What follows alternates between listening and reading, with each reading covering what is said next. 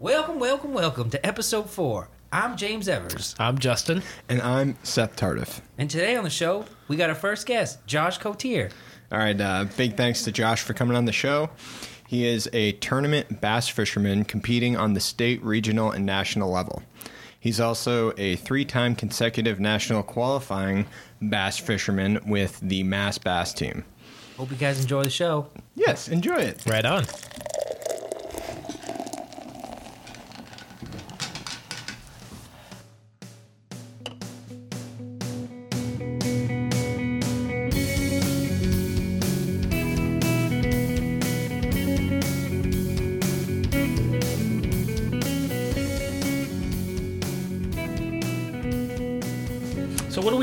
So we just cracked a beer. This is Thirst for Knowledge podcast. Uh, what are we drinking? What's what's today? What are we featuring? Resilient by Sierra Nevada, and it is the Brute County Proud IPA. So um, it's Resilience by Sierra Resilience. Nevada. What did I say? Resilient? and, and I think it's Butt, right? Is it Butt? I- I- Butt County? I hope it is I, Butt I County. think it's Butt County. But um, so it was a beer that they brewed to support those impacted by the campfire.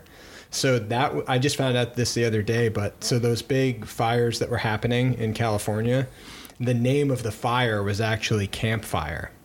Ah. Yeah, I, I, don't, I didn't realize. What, like a hurricane? Like they name A- hurricanes? apparent- they name ye- wildfires? Yes, yeah, that's a thing. I didn't know that. Interesting. But yeah, so um, what Sierra did essentially was they came up with this recipe for this beer, Resilience, and um, they said that they would give all the breweries in the U.S., like whoever wanted to brew that beer, they would pay for all the ingredients as long as all those breweries donate all of it All the all, proceeds. all the and it's not even proceeds it's just all the money that you get for that beer you donate to the the um the foundation, yeah whatever. The yeah exactly charity whatever is. to to benefit the the, the campfire relief and, And- and help all those people that were impacted by those fires And this Yeah. was hard as balls to find too. yeah so james had to do a little um searching right Yeah, and it sucked. but I found it, and the guy saved me one six pack, luckily, yeah and I got it. I just had, I kind of had good timing where I asked him about it, and he was like, "Oh, I don't, we don't have that." We, you know, he didn't even know much about it, and he's like, "We don't have that." But then, conveniently enough, like a distributor was just happened to like come by ask if he wanted them, and then he was like, "Hey, we just got, you know, I think he got like two cases." And he saved one for me, and then I picked it up like the day after New Year's. Nice. yeah Nice. So we that's got it. cool yeah so um we we just poured those out we're drinking that Let me uh, Um, crack this baby. Oh yeah, Try that's, her that's out. a good one. It's a nice color. Nice coppery, sort of clear color. Looks like it's Ooh, it's been good. filtered. It's actually really good. I'd say it's pretty comparable to um, uh, Sierra's Celebration. It's somewhere in that neighborhood as far as color goes, um, hop, aroma, and profile. Uh, I know that Sierra also released the recipe at the homebrew scale to the Homebrewers Association. So if you wanted, obviously homebrewers can't sell their homebrew, but if you want to brew it at home and kind of be part of that spirit, That's you pretty neat, you can man. do That's it. cool. Yeah, They yeah. give you the recipe and everything. You gonna do it? Yeah. I was thinking about it at some point. Um, I, I I don't have any of the hops that were in there, but the, it's a pretty simple hop bill. I think it was Cascade, Centennial, and something else, but pretty pretty easy to to get a hold of. Pretty simple malt Yeah, bill. right. Um, I think I'm growing all those. Cascade, Centennial, and I think I have. I don't know. Yeah. All, So next yeah, all- summer I'll have a bunch of that. yeah. No, that that would be cool too. Yeah. Yeah. brew brew 'em with some um, homegrown hops. Some fresh hops. Yeah. Yeah. So our guest today, Yeah, guys, this is our first guest on the Thirst First for Knowledge guest. podcast. Josh Cotier, baby. Yeah, welcome. Thank you guys. Uh, I didn't realize it was the first one, so First guest. Yeah, because I mean, episode Good to one just break got ice. pressed. yeah. Um, Yeah. sweet. Thanks for having me. yeah, no Yeah. problem. So, how did you guys? So, how did you get into the mix? So, James, you know him. So we've known each other since friggin' freshman year of high school. Yeah, I would say, or sophomore year. He's a year younger than me, so I knew you when you were a freshman. I was a sophomore, and that's our clique just kind of hung out together. We all like to drink beers in the woods, and that's kind of how it all started, you know. Down at the barrel. Yeah, and I know, and everything else has been history. You know, we've been hanging Nice. out ever since. You know, our we're still friends with all our friends. You know, Yeah, that's which is surprising for like most people aren't really friends with their, you know, high school friends after ten years. You know, and Yeah, that We all- barrel group still all gets along. yeah, we all still hang out and drink beers every once in a while. And Nice, man. So we all stay in touch. So I figured since he's got a nice history and he's one of the cooler ones who does uh, his own thing and he's not just you know working and just going home and drinking beers and watching TV. You know, he's actually got a passion and a hobby, and it'd be cool to talk about it. So why not, right? I like it. Absolutely. Yeah, so uh, why don't you explain a little bit about what that passion and hobby is? So, uh, I'm a diehard tournament fisherman, just pretty much specifically bass. Um, in the past, I've done some commercial striper fishing and a little bit of tuna fishing out off the Cape, but uh, pretty much my whole schedule nowadays is either practicing for a tournament, in a tournament, or doing something fishing related. It's pretty rad. Yeah. So, how did you get down that path of um, fishing? I get was it a hobby as as a kid kind of thing, or I, I, as far as I know, as long as I can possibly remember, I've just always fished. Yeah. Um, as long as I can remember, we'd always go up to Lake Champlain in the summer, and uh, just as long as I can remember, just always been fishing. Yeah, that's awesome. it's pretty sweet. Champlain, that's the lake that's between New York and Vermont, right? Yep, yep, yeah, exactly. Yeah, yeah Champy, the uh, the lake monster. on Seeing that, it, right? seeing Yeah. it, Nice, it. nice. Oh shit!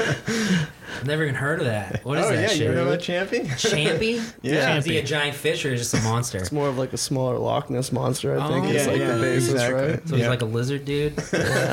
Man, yeah. Got to catch. Have you seen friggin' Hey Arnold when they do the fishing tournament Oh my god and they God. catch that that like Loch Ness huge fish? Yep. And they're in like a paddle boat, and they catch that thing, and they would have won the tournament or whatever they're doing. They let that thing go. Yep. Nickelodeon for you, right? Yeah. Man. Nah, man, it's a feel good ending with a good lesson, man. That's what those shows were all about. Yeah. Yeah. You got to catch him with. What's that other show? Uh, movie? Uh, Free Willy. No, no, no. Yeah, they caught Free Willy. Ah, no. Uh, God damn it! Is it like Big Fish or something? And he like catches that like historic that legendary fish with like his wife his wedding ring or something, and he lets it go. And I have no you ever seen idea what that you're saying, man. No. it's called like Big Fish or something. I don't know, whatever. Yeah.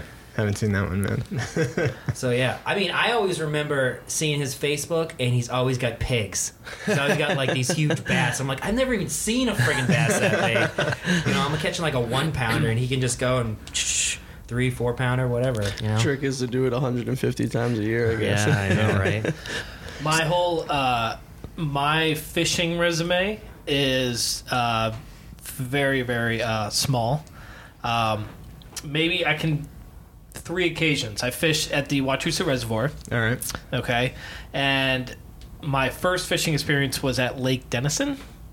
Lake Dennison, yeah, that's Dennison, a place. that is a place. Yeah. Where's that at? Oh god, Dennison's in, in, in Birch Hill. Birch Hill. it is okay. Birch Hill. Yeah, yeah. I know where that is. So I used to go camping there with my father, and I had one of those, um, you know, those fishing rods where you had the push button, Yep, yep. throw it right in, sink in, and we'd just be catching sunfish.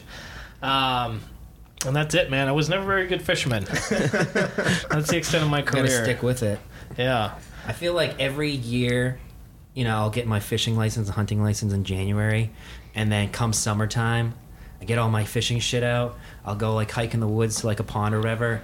And you know, the first time going fishing for the year, you just fuck everything up. you know, like I'll throw my first thing, it gets stuck in a tree, I lose that lure, then I'll like tangle my thing, I'll get a, like a friggin' bird's nest or whatever it's called, and then I'll lose a couple more lures, and by the time you know I get eaten alive, I'm like, fuck this, I'm out of here. It's always the first, at the first uh, time is always the worst for me. Shaking the rust off. yeah, you gotta, you know. Yeah. Now your your fishing experience is that Not really extensive. I mean, I've done it. For, my my father fished. My grandfather fished. You know, growing up in central Massachusetts, a lot of lakes and ponds and places to hit up. Um, but I, it was always just for fun. You know, uh, Yeah. weekends in the summer or on Father's Day, particularly. Dad would want to go out fishing, and we'd go with him, hop in the canoe, kind of thing. Or just from the shore. Um, sometimes with worms, sometimes with lures. Like I never really knew specifically what we were fishing for. It was whatever wherever Dad wanted to take us, and whatever spot we wanted to go to, he had spots, and, we, and we'd go and do that. What's that pond right near, uh, not Paradise, the one near Wachusett Mountain? Your dad goes there all the time. I forgot what it's called. Yeah, I don't know. There was a few. There was like Yeah. South Meadow. That he'd go South to. Meadow was like Lancaster, Clinton, right? Is that Lancaster? Yeah, yeah. yeah. So yeah, yeah. That's like right where, That's where we I like, live. yeah. Yeah. that's where Yep. he lives, right off of Coachlace, right? Mhm. Yeah, Yeah. that's where we used to fish. I used to fish there all the time, and when I were in high school. Yeah, yeah, we used to go there a lot when I was younger. Um, there was a couple other small spots, Yeah. but um, Your yeah, dad's big into ice fishing too, right? Like yeah, that's Dad his got thing into now. ice fishing now. I only Yeah, ever went with him fishing. once, but yeah, I think he probably does more ice fishing now than he does any other kind of fishing. Yeah, he goes out a lot. Yeah, yeah. And Oh. him and those friggin' those friggin' rod and gun dudes. Oh, yeah. will go out with like an inch of ice, and they're like, "No, no, it's still good." And they're like on this island of ice, just fishing. I'm like, "How the fuck do you even get out I there?" yeah, I don't know. yeah. Like, oh, that's fine. And they're all out there. Like, I'm like, if you fall through, you guys are done. All Right. of you. But Right. whatever. Do you They do don't any care. ice fishing? I used to do it a lot more when I was younger. Uh, now doing the tournament stuff, I maybe go out a few times, and it's pretty much just because it's right behind my apartment. Yeah. It's more of like ten of us playing hockey with some fishing traps out there, and maybe a little more drinking than anything else going Yeah. on. But Yeah. Yeah. So like trying, you know, doing all these tournaments and just trying to get out of it. It's like a lot of work, right? You're out there like all the time, just Yeah, and big like I make my own schedule mostly with work, so I mean, without doing that, I mean, it's not even possible to the extent of the amount of tournaments that I do fish and travel for. yeah. Um, yeah, I think a lot of people don't realize like what it actually takes to do it and compete and try to do well, whether it's small tournaments It's like a full time job. Yeah. yeah, it definitely does feel like a job. Is it your entire income? Is that is this your whole? No, no, no. No? It, it, I'd say it's more supplemental. Um, you know, if you looked at entry fees and winnings, maybe I'm making some money there. But I mean, after you start factoring gas, what I spend on, Pretty much Food. breaks even, if anything. yeah, yeah. I mean, I've never kept track of any of the dollars here and there, but I mean, so it's hard to say where Yeah. where it all goes. To be honest, Well, that's it's like that with a lot of things though too. Like you like post a picture on Facebook or Instagram, and everyone's like, "Oh, dude, that's so awesome," you know, and it looks great, and you like make a check, and everyone thinks like, you know, that must be so sweet to like be a professional fisherman and like getting that check after winning, but they don't know the whole story behind it and how much friggin' money it actually costs to get there, Yeah, and yeah. how much work it takes to get there, and like. Everyone has this pipe dream of being a professional in some sort of field mm. that's not just work, but it's like looked upon as a greater thing, you know, like a professional athlete or whatever. But like when it comes to fishing, in one instance, you know, he's got to spend a shit ton of money to get out there and do all the work. And yeah, if he wins twenty five hundred bucks, it looks great, but it's really like a You're not lot thinking more about work than overhead actually, costs. you know. yeah, travel, gas, entry fees, Yeah. it, it all adds up. Right. So when did you like decide to pursue this exactly? Like when did your hobby and fishing start to become something that was a little more serious? I'd say it was it's 2009, so six years ago, maybe seven years ago. Nice. Um, there was like an old forum board that was just like all informative local guys, and some guys on there would run these small tournaments. And one day, me and my friend were like, Let's just "Go do it. do it!" You know, it was just a small one, more of like uh, aluminum car topper boats than like big bass boats. I think there was like 15 boats. It was the first one we ever did, and we won it by a pretty good margin. I was like, "Well, this is pretty easy. Like, why don't, why don't we just do this every Saturday?" Was it And, a uh, bass fishing tournament? Yep, Yeah. just bass. And then after that tournament, we got our teeth kicked in like three more times, and was just like, oh, now we know. and then I think it just took off in me. It just, it was you just like got you got real interested in it. yeah, and, and yeah. it just took off You like got the bug wildfire. almost. Yeah. I wonder if you didn't have that beginner's luck, how that one ended up, right? Yeah, it could have changed everything, It right? probably would have turned me away more than anything. Wow, that's you guys crazy. got in like freaking last place, and you're like, you know, fuck this, this is stupid. Why do we even go fishing? Yeah. So, like, before the tournament, were you fishing a lot before that, or were you just like, whatever? Yeah, I was still fishing a ton. It was just You're like, let's Not- just enter this tournament and see what happens. Yeah, exactly. And it's, Yeah. it wasn't like a big stakes thing. It was Right. a, a team tournament, 50 bucks, only a small amount of guys on a smaller pond. But then, So, how does something like like that? How does that work? So, like, say there's a fishing derby or something. You pay to go into the fishing derby x amount of money. correct. So, and then everybody's money goes into a pot Yep. in some sense, and then the top three maybe win. Is that how it works? Yeah, the general payout ends up being like, you know, for every 10 boats, they'll pl- pay out a spot or sometimes more. Uh, there's different circuits, different series. Uh, so, Yeah. so it changes. And then when you get to the really big stuff, they're obviously only paying out like a percentage of the total pool. Right. You know, you know, they got to operate and run their business and feed money into other things. So like the overall payout might end up around like 70, 75%. But you're talking big tournaments Big with 100 plus people in it and yeah, stuff. and big, yeah, big fees to get in and whatnot. Yeah, exactly. Man, it's crazy. So, is there a particular type of tournament that you usually enter into, or Um, pretty much all of them are going to be by total weight of Okay. your five biggest fish. You're allowed to cull. Um, some of the team ones will bump up to like six or eight fish if it's a combined team total out of the boat. So, It- what's a team? Is a team like a team of five guys fishing in separate boats? Um, it'd just be two guys in one boat. Two guys in one boat. Mhm. Okay. So then there's like, what is there like a a boater and then a a co-angler type thing, or is it or is it what? And the team ones, you're pretty much just together as a team. Okay. And the other ones that they would call like a pro am pro slash amateur format, um, that was would be the person in the front of the boat is the pro, and then the person in the back, the co angler, aka amateur. Yeah. Whereas you're both fishing out of the same boat, but not competing against each other. You're in two different groups. You know, at the end of the tournament, the co-angler is only competing against the other co-anglers, whereas the Oh. boater is only competing against the other boaters That makes sense. and a lot of like uh, the state team stuff that I've done the last few years for the guys in the back of the boat, the co-anglers, instead of a five fish limit, it's only a three fish limit. So like per se in a multi-day tournament, you know, day one, co-angler just draws a guy who's absolutely on him, and he just whacks five fish for 25 pounds and he can pretty much walk away with the tournament so it just kind of like narrows that margin where someone can get lucky on one day and like just Yeah. run away with the whole thing Huh. Now you can choose what fish you want to keep and sort of send back. Correct. Like that's kind of the idea. It's so it's a strategy game based on how well the fish are biting, how like what spots you're in, and you're essentially, you know, if you feel like the three fish that you caught aren't necessarily going to make weight or be any sort of uh, provide any sort of competition, you'll just sort of catch and re- release and try to, you know what I mean? Yeah, well, you, you get them in the live well, so they stay alive. And as long as there's penalties for having dead fish, there's rules saying that, like, if the fish is in your Ah. boat and you're possessing it and it dies, you're no longer allowed to cull it out. So, So I got like, to keep it. So what does that mean? Oh. So so if it, you know, you keep it and you put it in the live well of the boat, if it dies, even if you catch one bigger than the dead one, you can't throw the dead one back out of your say five fish limit because it's dead. it becomes one of your five fish automatically if it dies? Correct. Yeah. Interesting. Yeah. Okay. So that plays into it. So obviously, sometimes if you like deep hook a fish and it's not very big, sometimes like you know if I catch a pound and a half or and I think it, it's early in the day and I think I'm going to do pretty well and it's hooked a little deep, probably just not even going to throw it in the live well because if that thing goes in there, then you Yeah. start fishing and you forget about it, and 40 minutes later the thing's belly up. You just You got shot yourself. yourself in the foot more than anything. Okay. Yeah. But um, Man.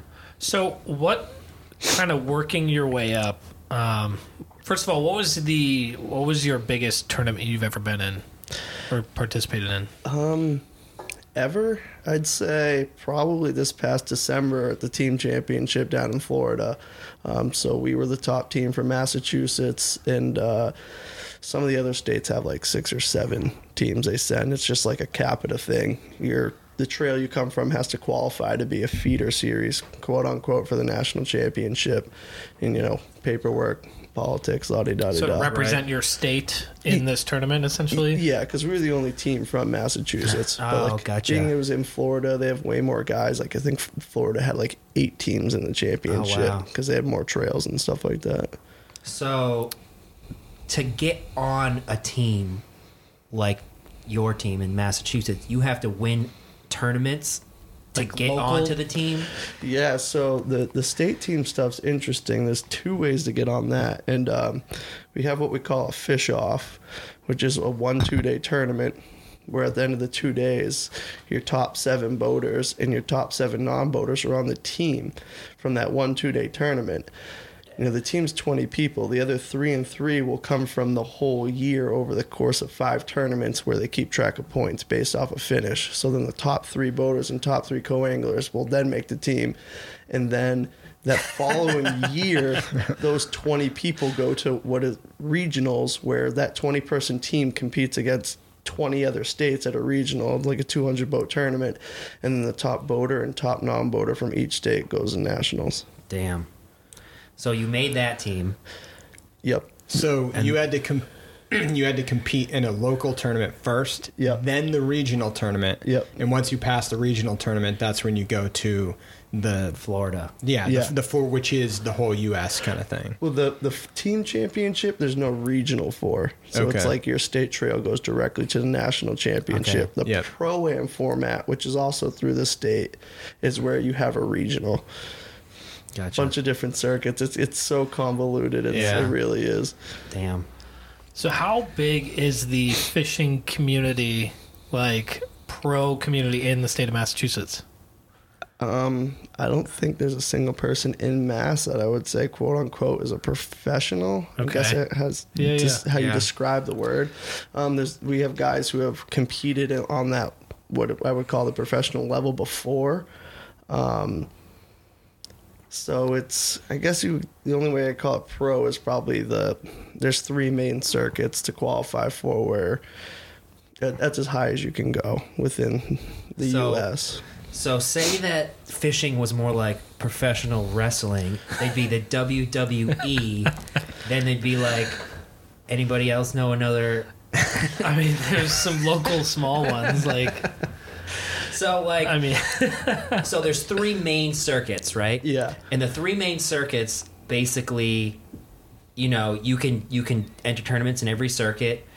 Um, and then there's like a big tournament on every circuit at the end of every year. Yeah, kind of they'll thing. have like one big qualifying tournament. Yeah, but all those main circuits are qualification or invite only circuits. So um, man. that's kind of what makes the tier difference between it. I would say an amateur and a professional. Um, there's people who fish the Bassmaster Opens, you know, and they call themselves uh, an open professional. Which I mean, I'm not taking anything away from anyone, but you know, it's just so what does Whoops, that mean? Open professional. So you fish those opens in whatever region you choose, and if you finish high enough in points for the whole season, you get the invite to fish. You know the circuit, which is Gotcha. what I would call professional. Yeah.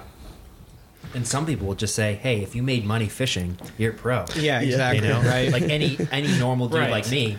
Hey, man, if you friggin' won some cash fishing, you're a professional in my eyes. You yeah, know? well, that that's and like then there's like once you get in it, there's a whole nother level of professionalism. You know. Yeah.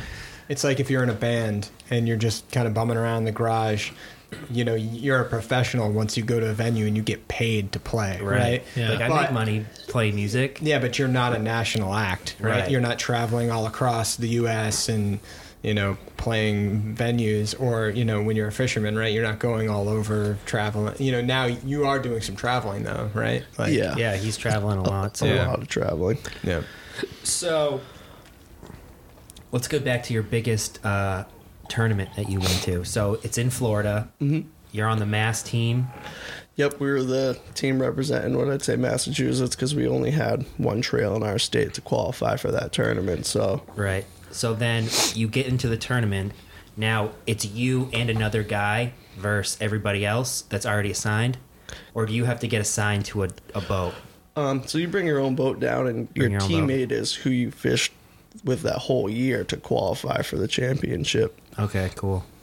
Um, we had, gosh, 273 teams Yeah. this year at it. It was, That's a lot of people. it's busy, man. It gets busy. So, like, boats everywhere. Yeah, I was gonna say. So the tournament starts, and just 275 friggin' boats go out to the water and start fishing. I wish no that you, you get a boat number and a check-in time based off your boat number. So like every 25 boats, your check-in time goes back 15 minutes. Okay. So like on day kind of like a race. Yeah. Sorry, keep going. So like day one, we are like boat 189, so our check-in time is like 5:15. Whereas on day two, we're boat 21, so our check-in time's 3:15.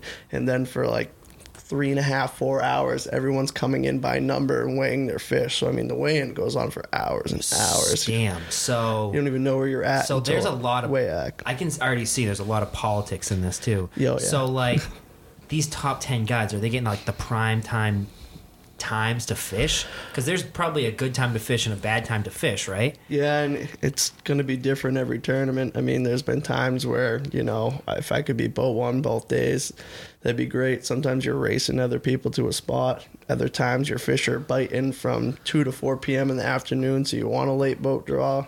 Um, so I mean, it it really can go both ways, and it it adds a huge mental aspect to it. You know, one Yeah. day you'll get like eight hours of fishing, and then the next day you'll get like ten and a half. So you really have to factor that in. Damn. So explain to people who are listening, kind of like what sort of preparation comes into this before a tournament, you know, um, or like, and and sort of if you could go into a little bit of detail of sort of how a tournament is run and the steps you take going out on the boat, choosing your spot.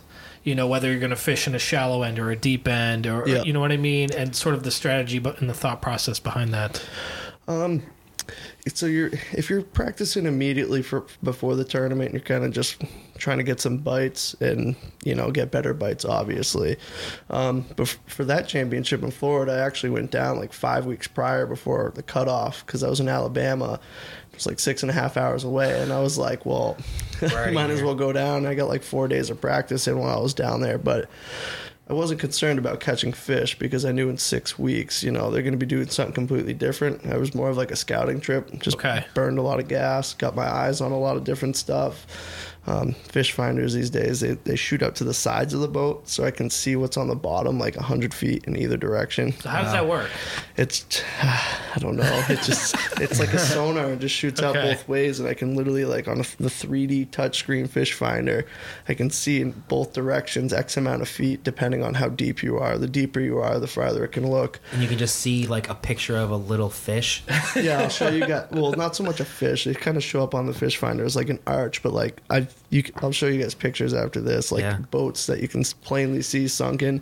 And with the touchscreen fish finder, I just see something and you tap it and it makes a waypoint like on your GPS. So So it's all that's pretty cool. um, a lot Well- of scouting like that. Yeah. we'll post these pictures on our social media pages but um so it, it becomes this point of not only necessarily just surveying the land and, and being familiar with the waters that you're fishing in but you basically have to sort of I mean, what sort of prep work with like how does weather affect this, and and you know how you're just fishing, fishing in general, probably, or just even fishing in general, or even with these tournaments. oh I yeah, mean, like I guess if you had like a bad storm coming in or Yeah, something. exactly. Actually, just keep using this tournament as a perfect example. Like, Yeah.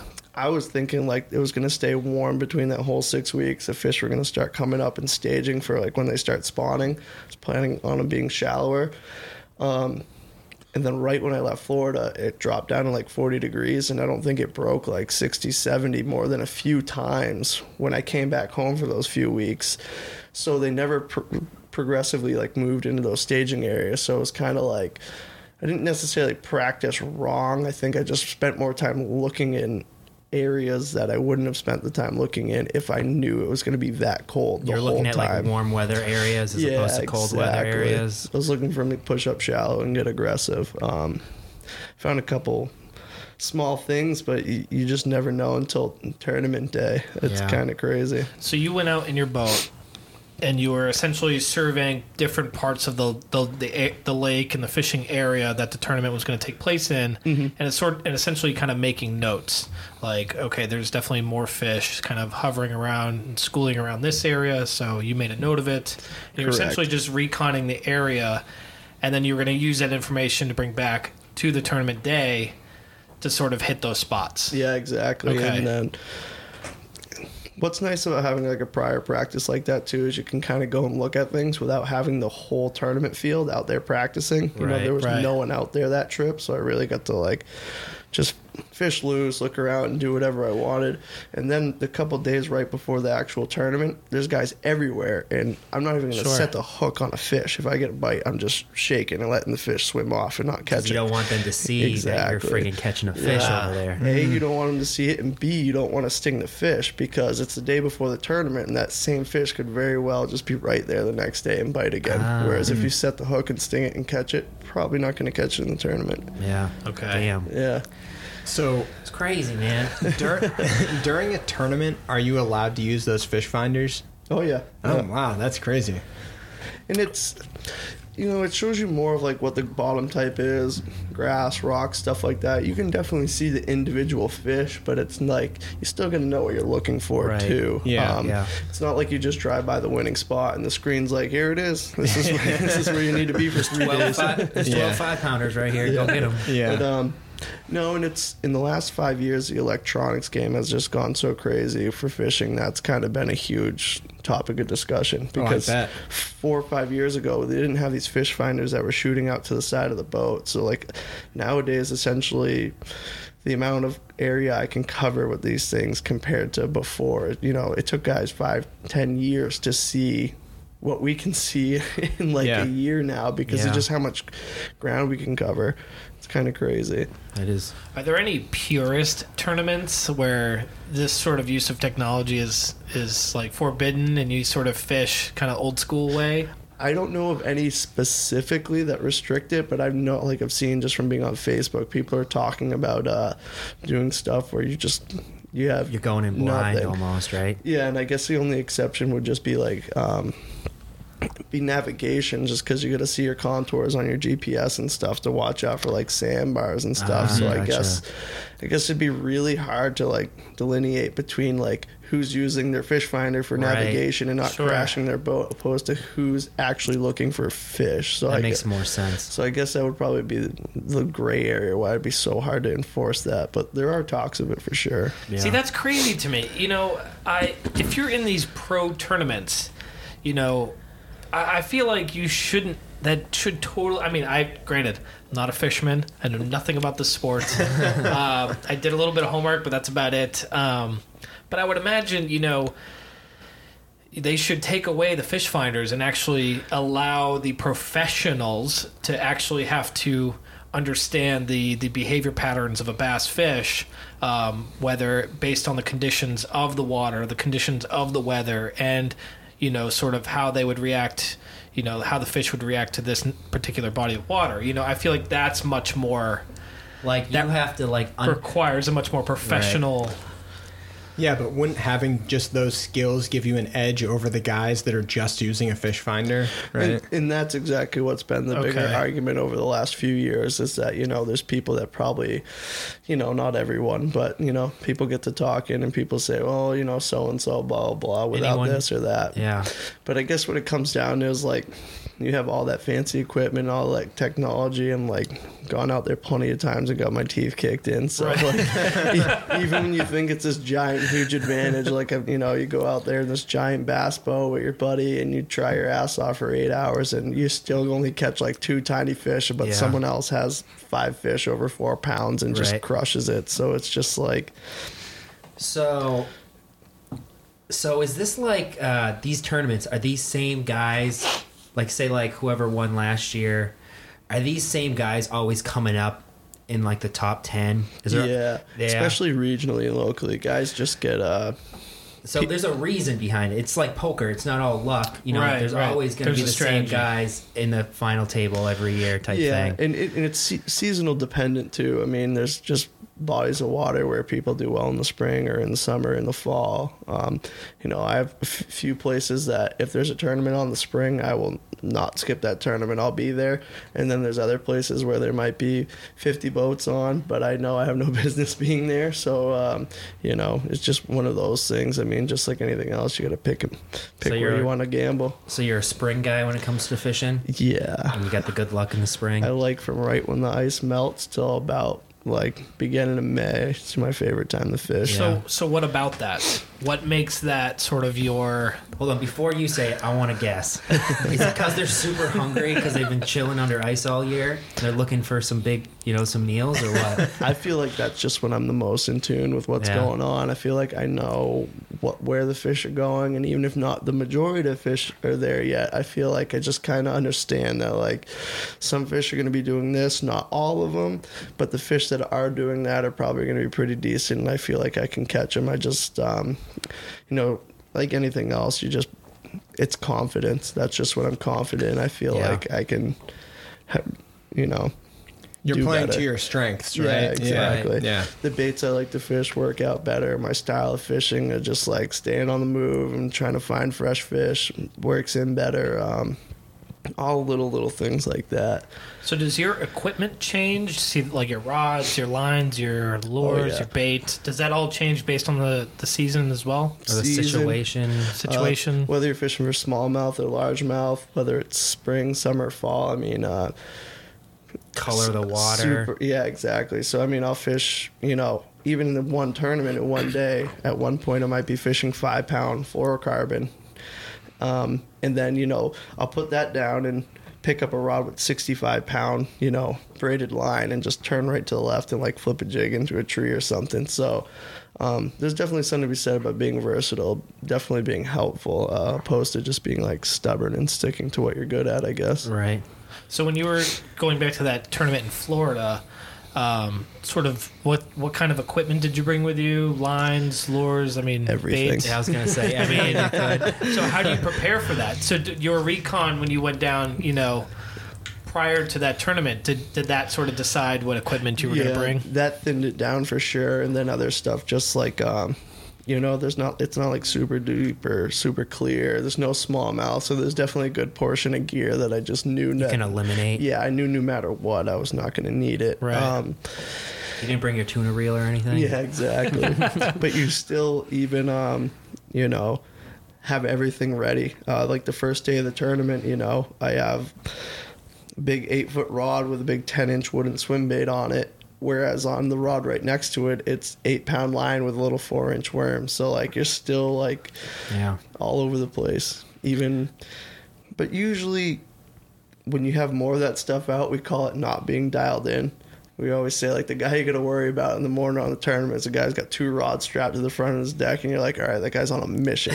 Dialed he knows what he's doing all day, and that probably means he knows exactly what he needs to do. Right. Um, whereas a guy who has got 15 might not, you know, it's not always That makes true, sense, but though. You're I spreading yourself too thin. yeah, exactly. Yeah. You know, those guys that got like a one jig and one moving bait out, you're like, this guy knows what's about to happen. Yeah. yeah. So in that, do you feel a little like um, at a disadvantage because you're from Massachusetts, going all the way down to Florida, and trying to, you know, it's almost total opposite in a way, don't you think? It's warm all the time. You know, the you know fish are probably they act different. They don't respond to the same stuff you're used to. That's a good question because normally I feel like I can go somewhere, break down the water relatively quickly, and not so much find exactly where I need to be fishing, but at least eliminate like 90% of what I shouldn't be fishing. When I went to Florida, I've never felt so out of my element.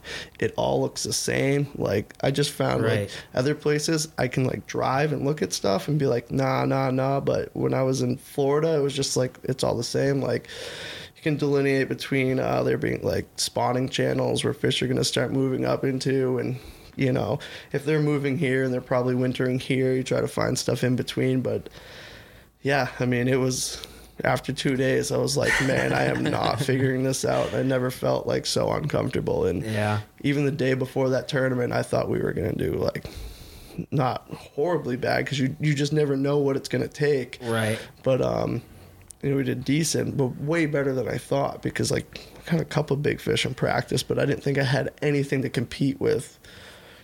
I mean, Yeah. it, it takes a lot to. I looked at the, some of the standings and I was surprised that there was like 270 people. I'm like, holy shit!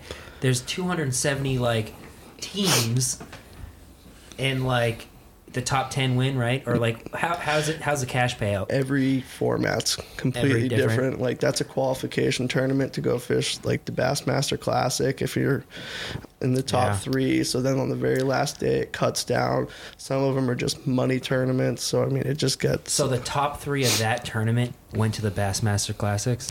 Uh, th- so they took the top three teams on the final day after day two, and then those three teams split up into individuals, and then for two more days, those six individuals go out, and then after two more days, the person with the most weight went to the Bassmaster Wow. Classic. That's intense. So how does everybody else get into the Bassmaster Classic? That's why it's so it's so tough to get to that tier of what I would say is professional. Right. Um, money definitely helps. You know, the guys can go and fish the opens and stuff year after year after year, and it isn't a big commitment of their time and money to do that. Obviously, are Right. severely raising their probability of doing it. Uh, so it, it just definitely makes it tough. That's crazy. So are these guys who are top tier? Are they doing a lot more scouting?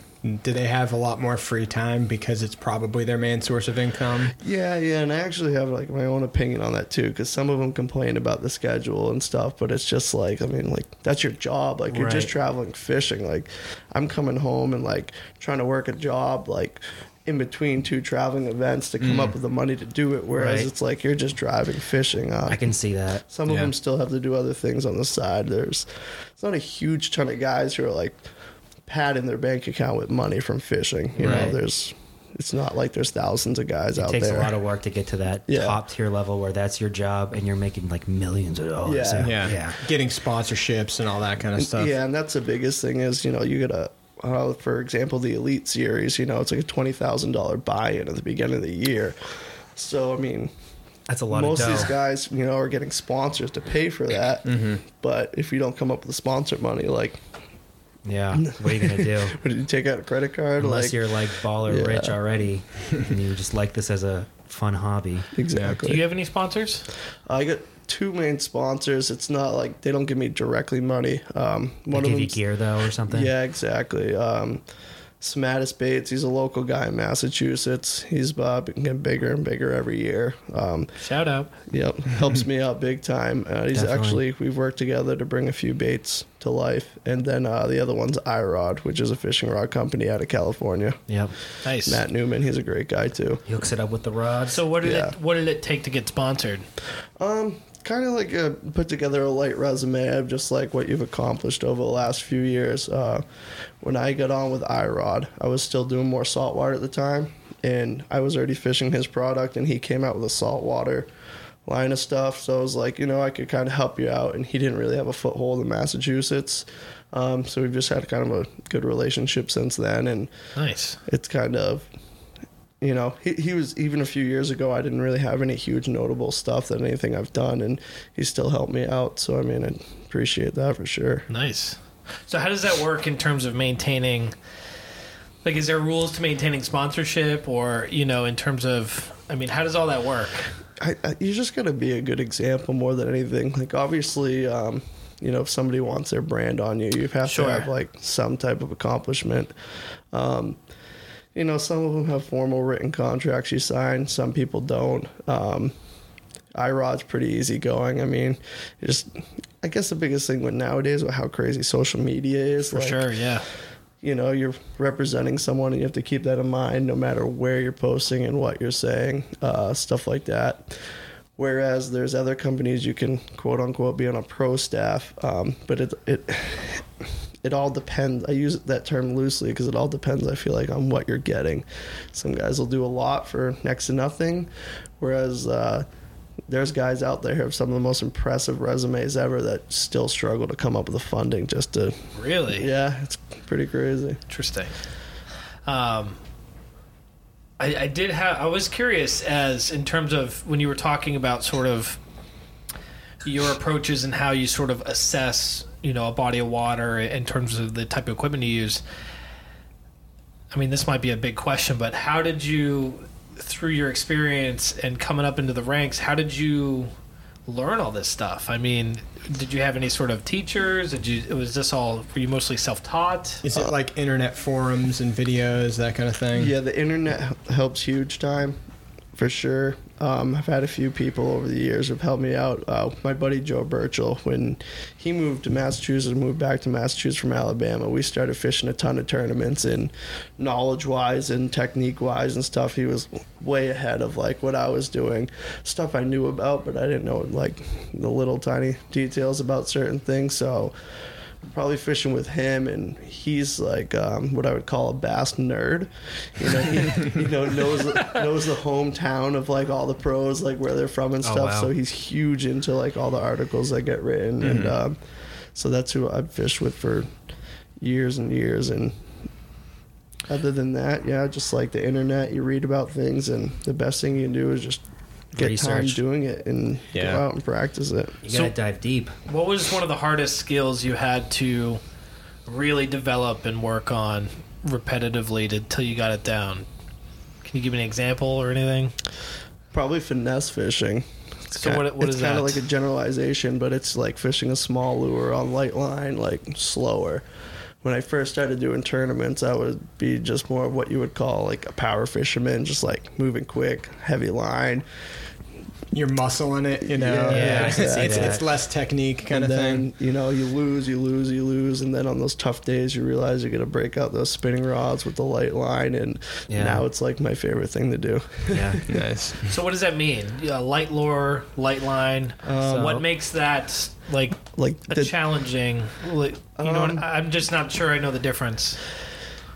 it's, you know, with the lines lighter, you run the chance of breaking off fish. Okay. but you know they're more apt to bite because the line's smaller, less likely to see Yeah. like a very small six pound test fluorocarbon opposed to like what is essentially braided nylon rope. Okay. Yeah, yeah. You can see that they're Um, more like scared to bite and whatnot. Using smaller lures, fishing slower. I mean, if I had it my way, I'd be moving at Mach 1 down the bank, you know, just Right. casting and reeling as fast as I can and putting them into the boat as fast as you can. Right. But, Okay. um, you know, that's conditions and bodies of water doesn't always uh, allow for that. Okay.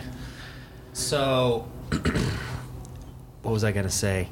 Man, I don't know. I friggin' forgot because we got lost in the conversation. Um, oh yeah, so I got into bass fishing um, a few years back with a buddy of mine, and for some reason we just clicked fishing, and that was our thing for like a year or two, and we we got into it, but we weren't like anywhere hardcore that, but we got into it. We felt confident enough where I bought a bait casting reel. Yeah. Holy shit, that was hard as hell. How Yep. like making those bird nests every time you cast, and it's just like and it swivels and makes this huge thing. It's the most frustrating thing. But then mm-hmm. everyone I talk to who has one, he's like, "Oh, it's the best thing. You can just like perfectly get it right where you want it. You can control it." And I'm like, "Fuck, man, it's so goddamn hard." Yep. And like I just remember like the most the most I hated fishing so much when I had one of those reels. Just trying to te- learn like learn and teach myself how to use it and like hold your thumb on the thing and just flick it. But every time I talk to someone, they're like, "But dude, once you get once you get it, you can just you can almost put anything any lure you want in any spot." And I quit. I was like, "Fuck this!" I quit. I got, get it down? I got my spinning rod back out. And I was like, "Look at this!" I could just launch it as far as I wanted, and I was like, "This is what I'm keeping." but so you use the bait. Is that like a common thing? Is just bait casting reels for everybody? Oh, you use both. You use both, Mm-hmm. yeah. Because when you get down to like really light lures and stuff, since you're going against the spool, you know, you can't. Some stuff gets so small, there's no chance of really throwing it on a bait caster. There's some uh, when I was into it, there was just like there's levels of um, skill when it comes to fishing, and it seemed like the guys who acted like they were like real good at fishing, they used the bait caster reels, you know. And they're like, "Oh, if you're not if you're not using a bait caster reel, then you must not be good at fishing," type thing, you know. And I was in my head for some reason when I was into fishing, I was like, "That's what it was." Like, "Oh, that guy's using a bait caster. He probably knows what he's doing," type thing.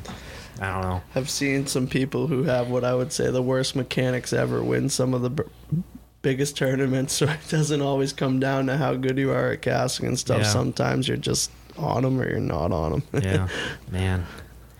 So I had a question about um, in these tournaments, or uh, it may vary from tournament to tournament, but uh, is like stocking areas with fish. Does that happen? Do they do that or They stock like- fish. Yeah, do they stock fish? Like how does it, how does that like the people running the tournament. Yeah, yeah. How does that work? No, it's pretty much all just uh, It's all just natural, balance yeah. of you know catch and release. That's you know the big upside to having the live wells. And Yeah. when you go to the weigh-in, they have all these bump tanks. Um, there's there are places where they will stock bass, but when they do that, they're not necessarily putting big fish in. They're putting smaller fish in, like fry.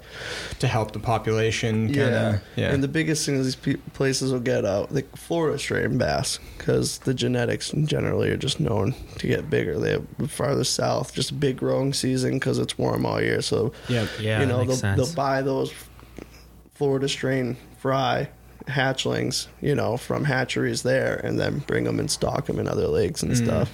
So, when you were before you started like traveling around for fishing, and you were only in Massachusetts, New Hampshire, you know, the New England area fishing, were you surprised of the pigs that you caught down south? Were you like, holy shit, like this is a nine pound bass or something crazy like that? All, or all my biggest fish ever caught were in Massachusetts. really? Oh, wow. That's what I was looking for. That's what I was looking for. um, yeah, and I think it just comes down to the amount of time you spend fishing somewhere. Um, got a few really big ones in New Hampshire for sure, and in Vermont too. Um, but you know, my top three biggest fish are all in Massachusetts. Really? What, what was the weight of your biggest fish? Uh, eight point two. For a Alright. bass in Massachusetts? Yes. I was. Uh, I remember um, a few years back. I used to fish this pond called White's Pond near Dick's Sporting Goods in Leominster. Okay. Yeah. You know, it's like it's this tiny little pond full of friggin' uh, lily pads. You can't even get a boat. You have to put a kayak in there to fish because you got to go in the middle of the pond and fish towards the shore because you can't fish on the shore because there's just there's like like 40 yards of lily pads all around the pond. But for some reason, I always said like the farm around Gove's farm around White's Pond, it, they just leak fertilizer in and make mutant fish. And I saw an article of this like eight year old kid who caught like a five pound bass out of there. And I was like, oh shit, I told you there's mutant fish in there. Because every time I used to cast out, I cast my line out and then I, I get a good bite and it snapped my line. I'm like, there's monsters in here. There's monsters in here. and then yeah, so eight pounds. That's crazy, man. Yeah. So, how I remember uh, there being like pins, you know, like Masters has like fish pins. So like the best fish of each year Yep. of every species, you get the pin for that year, right? Yeah. Did you ever get one of those? Um, not for bass. I think like for any fish? Um, one year I had the biggest white perch. It was actually at the Wachusett Reservoir. Nice. sitting Yeah. at. Nice, It was nice. like and you got like a pin for it or yeah, something? golden pin for the biggest one that year. It's probably Wow. like 2008 or something. That's so weird. So like when you when you caught that fish, were you like, this is a big ass fish? um, Yeah. I, I just kind of you just know it's big for that species. And it was like when I caught it, it was like three one, which was bigger than anything that had gotten weighed in the last couple of years. By the time I got it officially weighed and everything, I think it was like. 213 or 214 or Because it already like died that. or something. Yeah, exactly. So it died and then like shriveled up. Yeah, so I- yeah, what's the lag time between catching it and then getting it officially weighed in? that one I was like a 15 minute walk into the woods. So like here I Oh. am like walking out of the woods with this thing like off the back of my backpack yeah. and like gonna go and drive somewhere to get it weighed, which is like Should have filled it with lead. it's been done in tournaments. People have gotten caught. Really? Yeah, yeah. Wow. I mean, you think about it though, you know, like I was gonna ask you cheating, but let's keep going with this. Yeah. But um, I think after that, I just realized like stressing a fish and killing a fish just like to get a materialistic object just wasn't something I was really into anymore. Um, I, I can mean, totally if you that, kill though. every trophy fish, like there goes your genetics, there goes the fish that breed and pass Right, on yeah. the, the good genetics. So I mean, there's definitely something to be said about that. No, that makes sense because it, it really shows of um, a respect you have towards what your passion is, you know. And when it comes to like, I could just see like hunting, you know, and hunting wise, you see like this amazing animal, and like you'd be like, wow, that would look great on my wall. But at the same time, you're like, I'm not fucking shooting that thing. Yep. You know, let it breed, let it grow some more of those pigs. Same thing with fishing, you know, like when you have that respect towards fishing, is it worth that pin or that respect that you have? who cares next year when someone else breaks that record? Exactly. You know, like wow, you got a pin, but why kill that fish? So I could see that. That's that's respectable. You know. Now, what happens with all the fish that get caught? Do they? Do you keep them? Eat them? Do they get donated? Like Throw 'em does back it, in? Does it vary? Yeah. Yeah. they all go right back in the lake. So the bigger tournaments will have what they call a live release boat. And it's just this giant pontoon, and it's just like two giant fish tanks. So you, um, when you're waiting in line with your fish, there's these big like hundred gallon or maybe more, I don't know exactly, tubs with water and aerators. So you get a mesh bag with all your fish in it, and there's 30 people standing in line, and then you go up, they weigh your fish, and then right after you weigh, you hand over your fish. Throw 'em they back put them in. in the release tank, and then they just drive out in the lake, and like the bottom flips open on these things. Is it like a is it like a ritual thing where everyone's like yeah, or is it just like they just do it? Um, Like I, no, that's a good point. You'd think more people would be following it. Um, there's definitely something to be said about going back and catching what we call retreads or release fish because in these huge tournaments, you know, you got a thousand fish getting dumped in one area. But generally speaking, they've been caught, they've been stuck in a live well, then stuck in a boat all day. They're usually pretty negged out, out. afterwards. But um, Yeah. I've definitely caught some fish doing that before. Yeah. is there uh is there like when you when like say like a like any guy he catches like a pig, you know, one that's like you know an eight pound bass in a tournament. Is everyone like, oh damn, you remember that eight pounder that guy got last year? You think it's still in here and like Oh, yeah. that legend type thing? yeah, there's. It happens all the time, even locally. Just um, Yeah. and you know because tournaments get the spotlight whereas you know fun fishing you not everyone sees what happens when someone just goes out um but it happens seeing some crazy fish come out of places you've never think would produce something that big Right. you know tournaments where like you're trying to catch fish over two pounds just because that's like the average for that place and then someone comes in with a six you're just like Shit. i've only ever caught a four pounder out of here like stuff like that And then you see him throw it back in, and swims away. You're like, there's a six pounder in this friggin' lake, and I'm gonna catch it today. and if there's one there's at least a few more Right. you would think That's funny because um, near my house in Leominster, there's a place called Lynn Basin and Fitch Basin, and it's like Wekepeke where we used to do rope swings. Okay, yeah. Those two ponds, I'm convinced there is a pig in that thing in Lynn Basin because I always throw. I, I, it's like like this. It reminds me of like what what like Jurassic World would look like. Like it just looks prehistoric. Like there's ferns everywhere. It looks like no one fishes there. Like if there's a giant gator living in Leominster, it's probably living in Lynn Basin. and I remember when I was a kid, we my dad would bring me out there, and one day there was just like. It was like a friggin' 20 inch salmon on the side of the road. I'm like, where the fuck did this come from? I'm like, there's no, and it didn't make any sense. It was like a prehistoric looking fish. Someone probably dumped it there, but in my mind, I was like, this came out of the pond. A bear grabbed it and then and then spit it out right here. And every time I go there, I always catch like, like I'll go out there in the summertime and I'll catch like 21 pound fish, right? In like a day. And I'm like, just keep hitting them. I'll get these little one pounders. But then like you cast out and all of a sudden your line snaps and you're like, what the fuck was that? Was that like a 20 pound bass right in there? or like sometimes I'll walk around with my dogs and I'll just hear this huge splash. And you're like, dude, that was a pig. Like, what was that?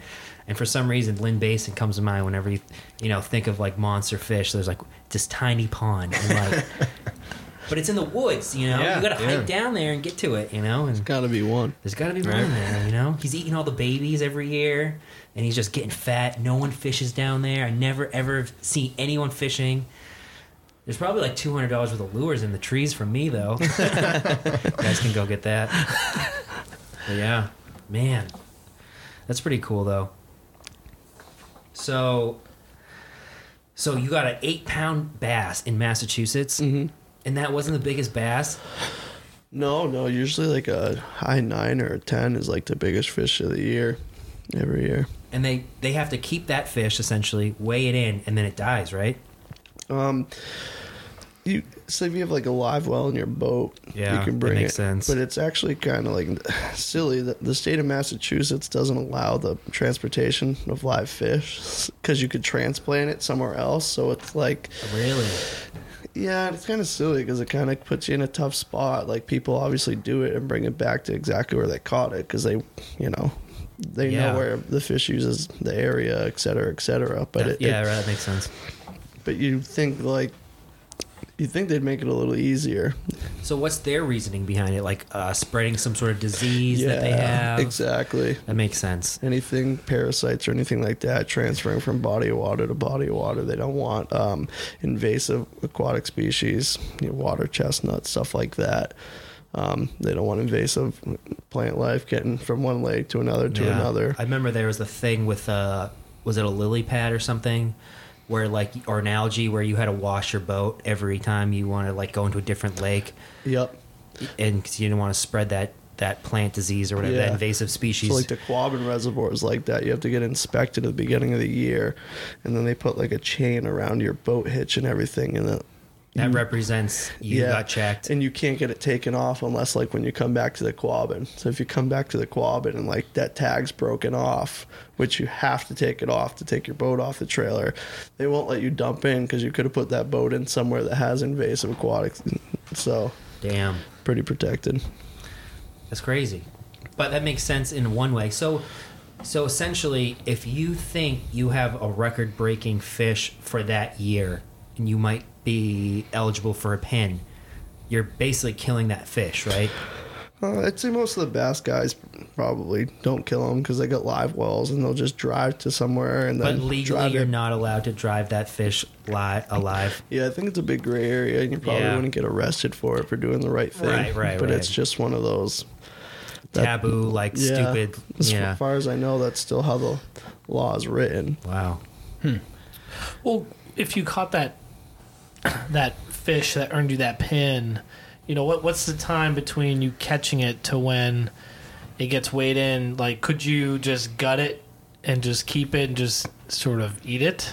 I mean, I Or don't like know. you'd probably Or not just- want to eat it though. You'd probably want to like Have- put it, I mean, I like guess- taxidermy type thing and put it on your wall if anything, Yeah, right? probably. Yeah, for that fish for me, it was probably a little over an hour, just because at that point I was like 45 minute walk from where my vehicle was, where I caught it Right. at Yeah. the reservoir, because it wasn't in the boat. So it was just like, and then you just you have that fish in your hand, and you're like, okay, I get like.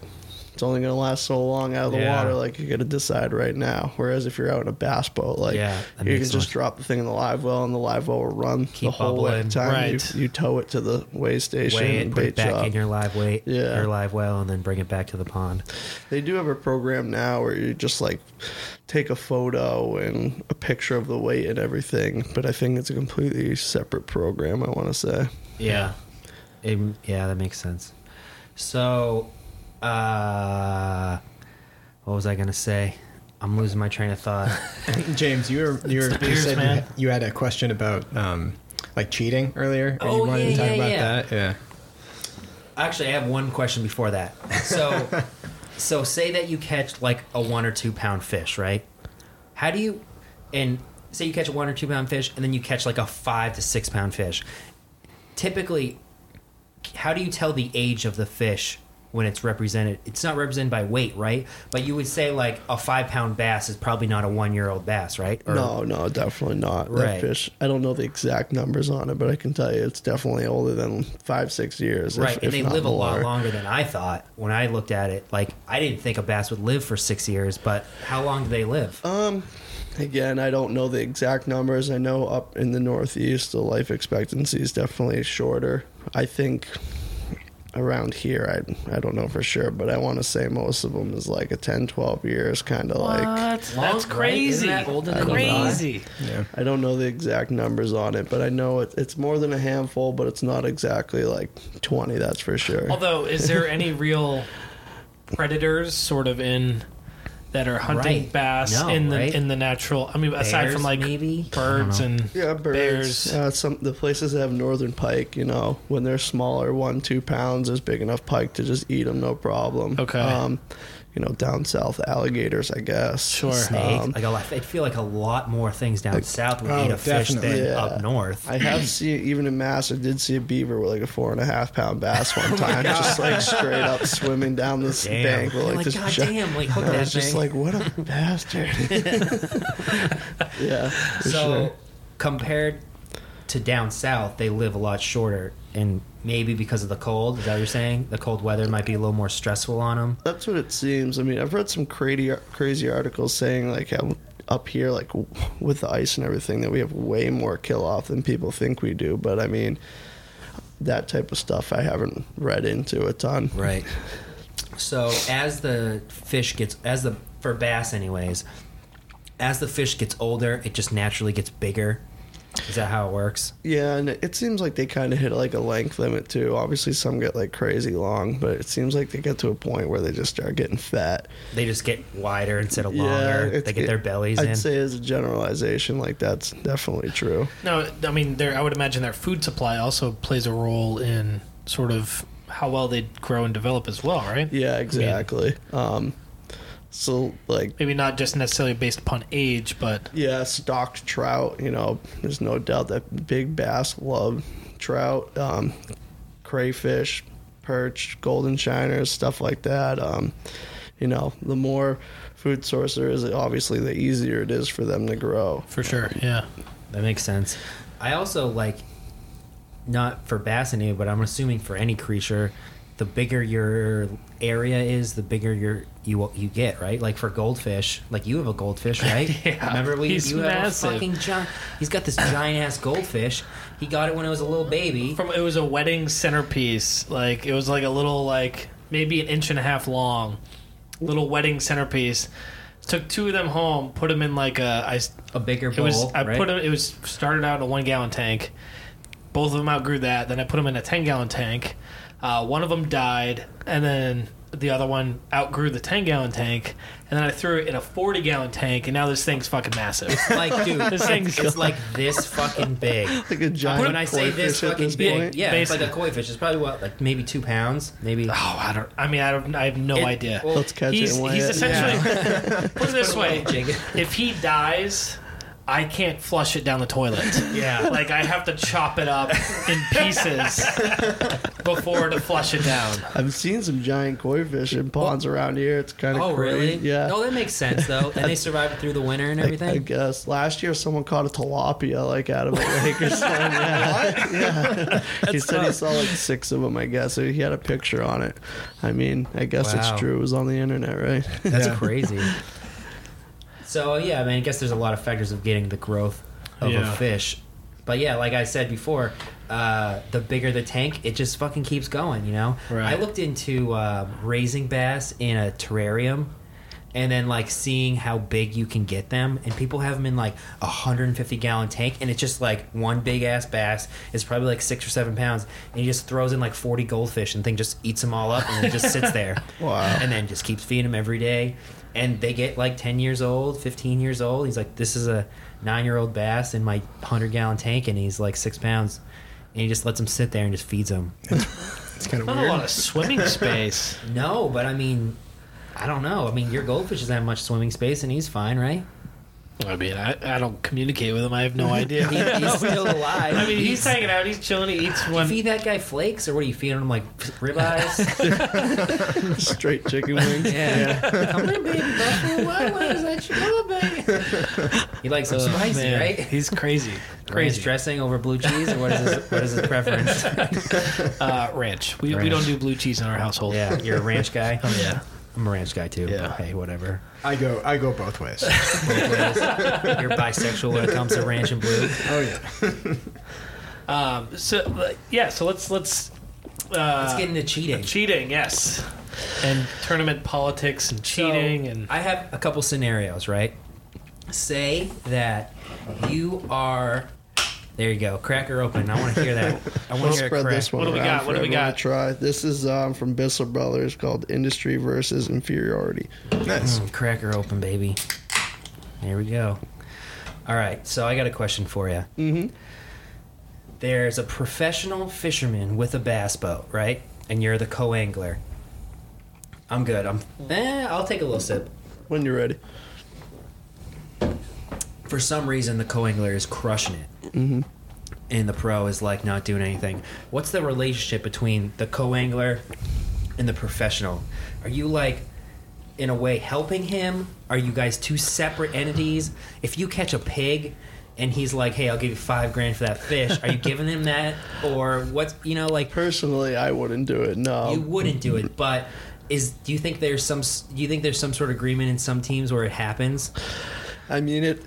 To, it's had to have happened, right? Right. I mean, it just, especially in the multi-day tournaments. You know, it's day two. You had a bad day one. You're the co-angler. You catch a big one, decent-sized fish, but it doesn't do you any good. You're not going to cash a check, and it just, you know, who knows? Maybe it's happened. It just jumped over into the boater's live well because he was in contention to make a cut. I mean, Yeah. I've never witnessed Or- it, but I'm sure it's happened 100. percent And like, say that you're with a professional fisherman, right? Or like a, you know, you, you're with the boat guy, you're a co-angler, and uh, you know, you're for some reason catching pigs, and he's not catching anything. Is he getting pissed off and like fucking yelling at you for catching pigs? Yeah, Or I've had that happen once Yeah? or twice, and yeah, sometimes the mood changes, but for the most part, people are like really good sports, and I mean, it goes Right. both ways too. You know, there's just that's just how fishing goes. Sometimes somebody's just doing something a little bit different. yeah, Can Can you explain the differences? So, a co-angler, from my understanding, a co-angler is someone who can essentially buy into the tournament at a like a reduced, like a severely reduced price of the admission. Yep. Um, you get paired up with someone who owns a boat, Correct. so you may not necessarily know the boat guy. So, so you're a teammate, whoever. you're pretty well. You're not a team. Not a team. You're Yeah. just riding along, essentially. Exactly. Yeah. Um, and so, what's the relationship between the co-angler and the and the pro who's, who owns the boat? most guys are pretty cool. I mean, I've definitely run into a few stiffs over the years, but um, I'd say you know seventy five percent of the time, guys are just like really cool. Um,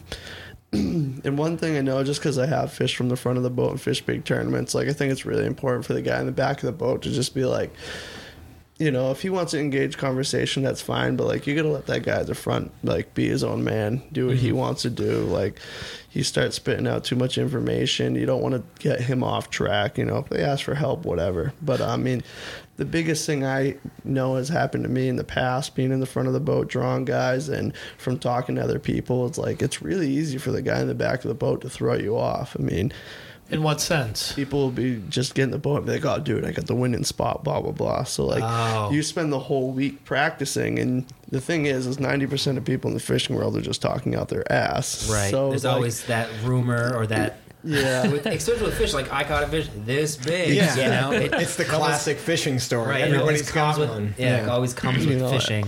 For those listening, James held his arms about what your hands I were would say three feet apart. three feet I, apart. I don't know. It looks This like big. five feet to me, You man. know, every guy is Pretty different much how it measurements goes. on what they say, but you know Yeah. what? Mine's huge, so whatever. Yeah, so I mean, it, it's generally pretty good. I mean, and it goes both ways. You know, you'll draw a guy who's on fish, and um, you know, it helps you out. But then there's been other times uh, at that open on Champlain this year on day one.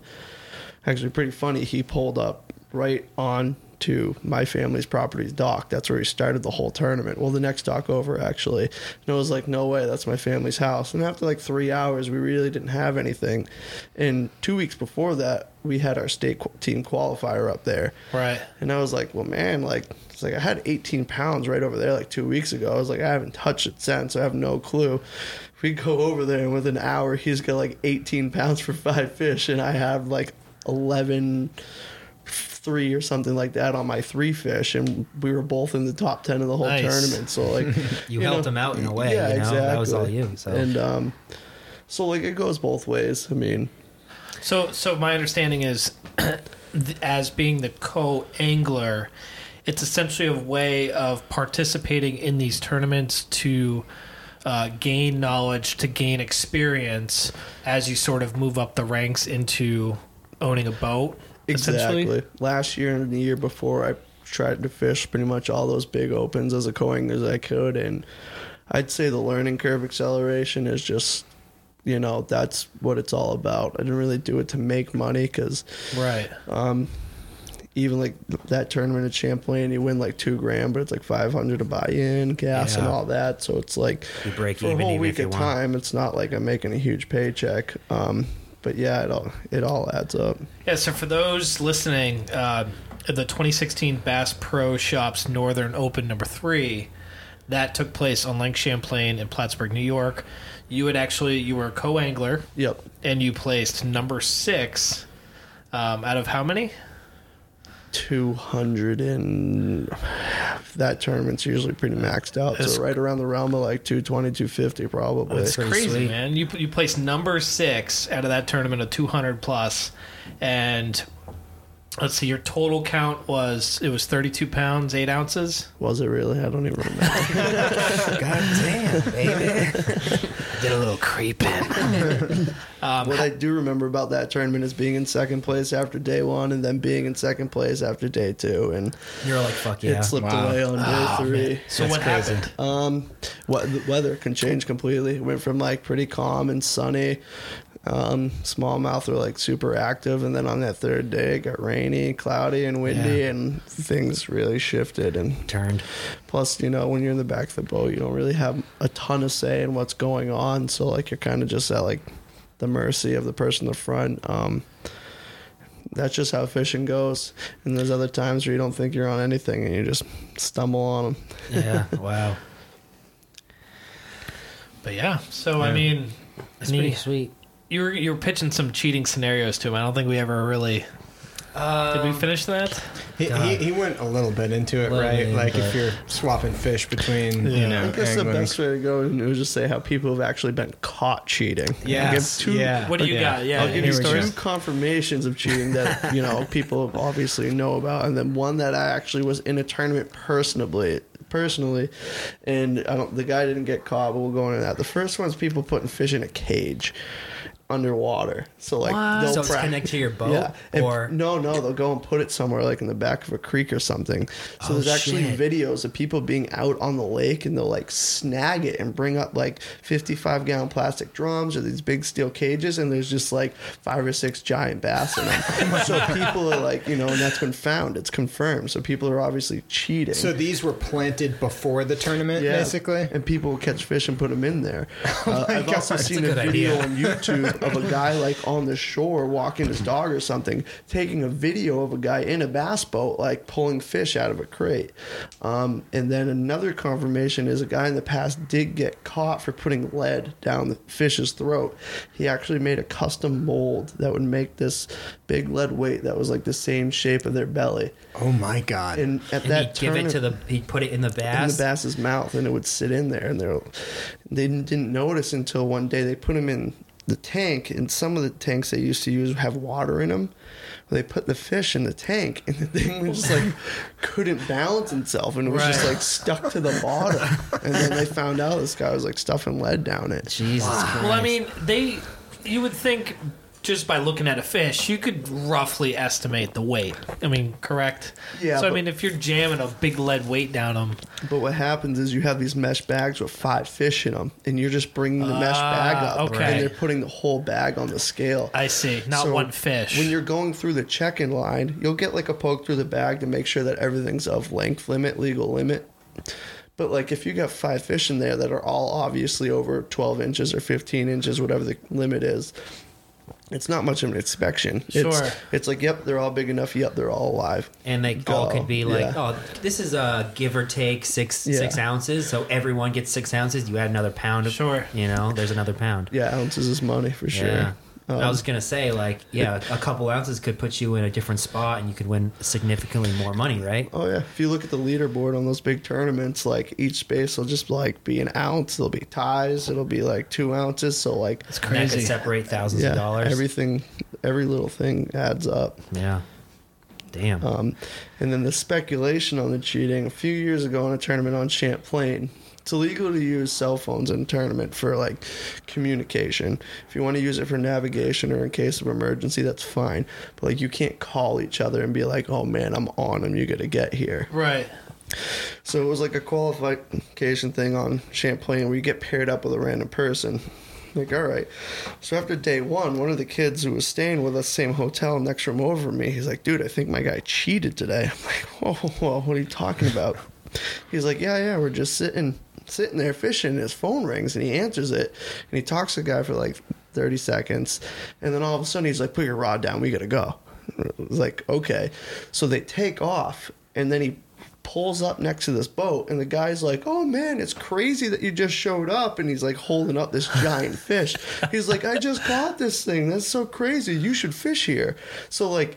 You know, Yeah, right. general public knowledge is fine. Like if you're just talking to someone out in the boat, like They're making it look Yeah. like in one way, but it's the so other. So then I was like, wait, but he got a phone call and like just said he had to take off. So he was like obviously cheating. Hmm. Like, and then Yeah. it got brought up to the tournament director. And I think the next day, like, he didn't do well or something. He didn't weigh his fish. Cause I remember in the morning, it was like a big to do. The tournament director was like asking him everything that happened. They were recording it like Oh, on shit. record.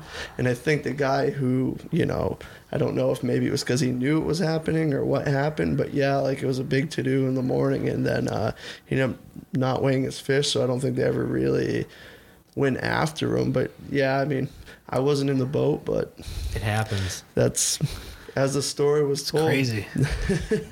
Yeah, well, you got to think like professional sports or a- a- any level, people are trying to get an edge, right? Yeah. You know, Yeah, and there's always going to be some sort of cheating. If you ain't cheating, you ain't trying, right? That's true, right? God damn. Ah, so yeah, man. I mean, it's pretty wild, dude. Like this, this, this whole sort of journey you're on. You know, You have to love it. That's it's for crazy, Sure. crazy. Yeah, it's pretty sweet. But I mean, like, again, like, everyone, th- when they see someone in like this, you know, in like some sort of hobby that goes to the next level of a hobby to like maybe profession or like a extra passion, you know, they see it and it's like, you know, you see it in pictures like he's getting pig, he's getting big ass fish. I keep calling them pigs. you know, Call Is that the correct terminology? Yeah, it's Pigs, a pig. slaunches, badonkadonks, whatever you want to call them. yeah, Yeah, it depends what state you're in and where you're from. Uh, so what do we, what do you, what do you guys call them in mass? I like just call them bigs. Bigs. Yeah. Bigs. What about what about down south? Badonkadonks? I can see badonkadonks down in Bama. like that, or like a badonka slaunch or something. Badonkaslaunch. I can see that down in Bama. Uh. Man, but yeah, you know when you see them in social media, you're like, damn, that's so awesome. You're doing your thing. You know, you're getting what you want. And then they don't even, you know, people think like, I want to do that. I can do that. They start going on YouTube, learning stuff. Like they don't even know the first thing about it. And there's like so much work that you know you have to put in, and you do, and like the money you put in, and you know, it's a long road to get to you know professionalism and stuff. And a lot of people don't think that. You know, you got to put in the work to get the results. You know. Yeah, and it, it's not like football or baseball or you know what I guess what I would say is normal sports where you play it in high school and then you get into a college playing it and then you have a chance to do it professionally, all Right. free of It's almost a like you're financial sponsored. tag. Yeah, You're sponsored by the public the whole time Yeah, when it comes to sports, but when it comes to fishing, It's Yeah. it's on the individual, man. It's on Yeah. you. Yeah, so there is a college series now, but um, you know, you're it's super limited to like what turn like what colleges actually do it. It's actually growing like big and big time. There's a big high school circuit that's growing and growing. Stuff that you know when I was that In age. Massachusetts. Um, yeah, there's a few high school. I don't know if there's any colleges in Mass that have a team, um, but I know there are the high school teams and stuff. Um, That's cool. they just had the first huge college tournament of the year. Um, I think it was yesterday. It finished up, maybe. Nice. that's pretty sweet. Imagine that. Like that would be. I would love to do that in high school. Like imagine, like, all right, you're gonna get out like an extra hour early. We're gonna go to this pond and go fishing. And you're like, fuck yes. Right? You know that would Yeah. be sweet. I would have loved that. Imagine that in our high school. like, hey, you're gonna get out two hours early. We got to go to this pond and go fishing for like the next three hours. missed the generation by like eight years. I I, know. guess. So I was Going in high prac- school now, maybe I'd stand a chance of going pro. Going to practice. Yeah. Yeah, God, that would've exactly. awesome. Well, I mean, yeah, that, but that's just because the social norms back in the day were those main sports, right? Yeah. Now that we have the internet, now that we have better communication, you're starting to see all these little club teams and mm-hmm. all all these special interest things that are actually getting more uh, interest behind them because there's people willing to to do it and and, and Right. put their time and their money into it and and follow their passions rather than just being like well here's the five sports i have to pick from that the school offers you know? Exactly. I think we talked about this before, but like the internet alone allows you just to learn everything about any subject you Oh, want to yeah. learn about. Yeah. If you want to learn about how to catch bass, you could probably get to a hundred forums and you can go into the most specific details about which lure to use, in which color, in which temperature, in which area, and you know people will draw it out in detail, and you could learn so much Yep. about fishing just on forums. Yep. Like in any other subject, like cars, you know, there's forums of just one specific type of car, like Subaru guys. They have their own shit and they go through it and like, you know, anything, man, like beer Yeah, recipes and exactly. cloning beers, like we talked about before. you Yeah, know? Yep. just extraction of information and trying to utilize Yeah. it correctly. Yeah. I mean, And the internet is a great resource, but I think when it comes down to it, the thing is you just got to get out there and do it. Like once you have that interest, you have to follow follow up. You know, Right. Yeah, absolutely. and it's the guys who spend the time, you know. Yep. It's like yeah, you're talking about Growing that seeing, passion. seeing that end result on social media. You don't see all that time that goes on behind the scenes, reading those forum posts, going out into your field and practicing that thing, and like get, getting you know your hands dirty, right? Yeah, and having to cash a check to come home and pay bills. Yeah. exactly. Hear that, man? That's crazy. Yeah. yeah, no, Yeah. yeah, th- yeah. Um, f- first guest, Josh, you did awesome. Thanks a lot, man. Yeah, man. Thanks Nice for work. having me, guys. Yeah. I appreciate it. It was awesome. Yeah, it was awesome. You got any sponsors you want to rep besides the ones you already did, or any any shout outs? Yeah. Any social media you want to rep? You know. No, no, just keep your eyes out, I guess. You know, like before, Samatus Bates and iRod. Guys Yeah. have been helping me out for a while now. Uh, see you guys on the water sometime, maybe. You got a Awesome. Twitter handle? No, no Twitter. No No Twitter, Twitter. no Instagram, no Facebook. That's the way I like it. nice. I'm bald, baby. All right, sweet. Well, go get those badonka squanches, man. Donka squanch.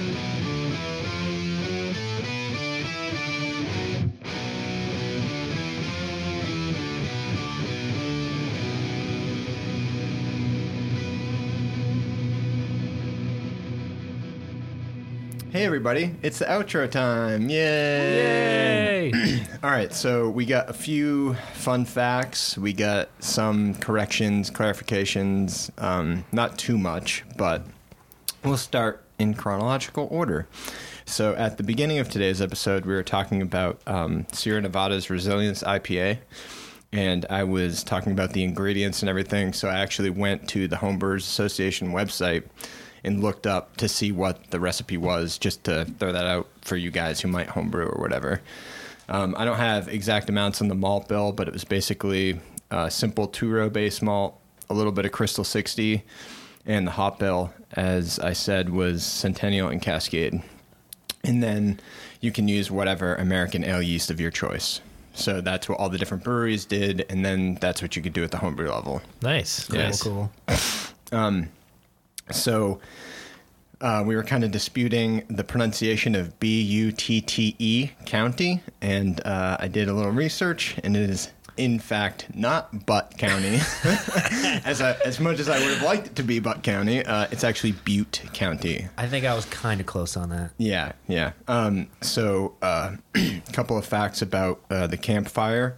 It is the deadliest and most destructive fire in California history, which is pretty crazy. That's crazy, man. Yeah. And um, if if by any means you can support that cause or whatever, I, I, I would suggest it because a lot of people lost a lot of stuff in that. Yeah, at least find that beer and buy it. You know. Yeah, yeah, definitely, Both, definitely. You know, everyone can and, win. and support yeah support your local breweries um, buy that beer to help you know get some money out to that cause um, on top on top of being California's deadliest fire it was also the sixth deadliest U.S. wildfire overall which just shows you Pretty the, gnarly, the, the man. scale of that yeah yeah that's insane um, so uh, moving on to some uh, fun facts about bass Fun facts. yeah, yeah. Fun fact time. Uh, so we have the lifespan of a bass. Uh, they average about 16 years in the wild. 16 year old. In old. the wild, man. Yeah, yeah, which, is pretty, crazy. Yep. And the max recorded overall length of a bass was 29 and a half inches. Okay. So we're talking what two and a half feet, pretty much. Yeah. that's that's a pretty Wow. big fish. Actually, now that you say that, that's pretty big. yeah, that- that- 29 inches. yeah. That's the longest, or that's the max? That's the longest recorded. okay. Yeah. That is pretty long. That's scary big. If I saw that fish swimming, I'd freak out. Oh, easily. Look Yeah. Jesus. That's that's definitely bigger than the uh, the biggest fish that you can catch in Ocarina of Time fishing game. Yes. yes, clearly. Uh, and that that guy was big. yeah. uh, so um, I looked up a couple world record catches, and the world record for the biggest largemouth bass was set by a Japanese man, Manabu. I'm not sure about that pronunciation. Kurita in 2009, and the fish was caught on Lake Biwa in Japan. Okay. Um, 22 pounds, 5 ounces, 29 inches long. Huge. That's that. That's a, a slaunch right That's, there. that's launch. That's that's the Badonkus launch. um, the previous record was a 22 pound, 4 ounce largemouth caught by George Perry on Montgomery Lake in Georgia in 1932. so there's a little bit of a lag between uh, world little records there. discrepancy too, maybe. Maybe Yeah. some exaggeration. Who Yeah, who, knows? who knows about what record keeping was like in 1932? I don't know.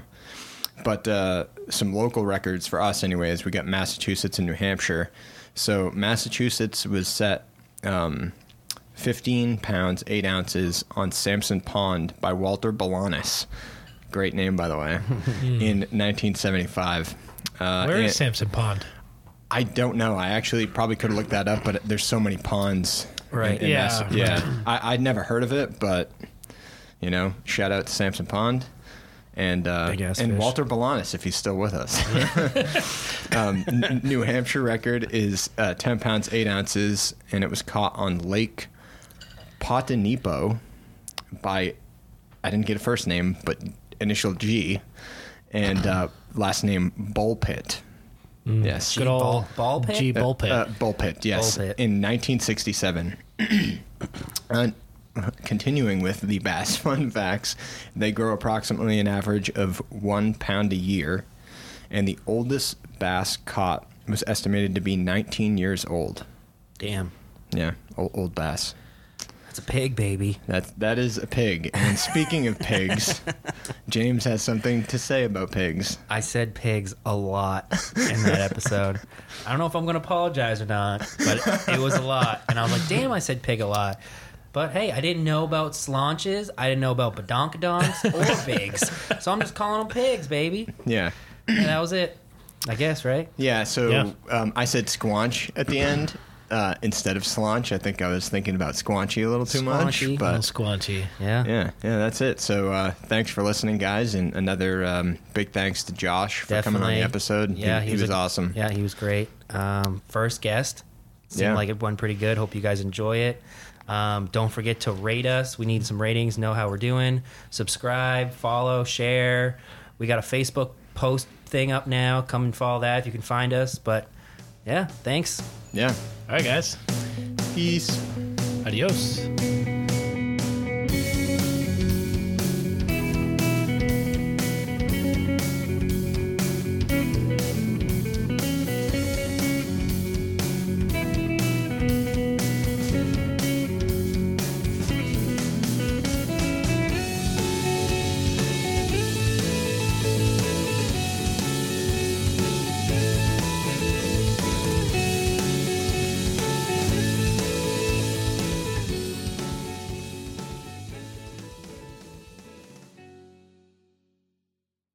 Sausage candles.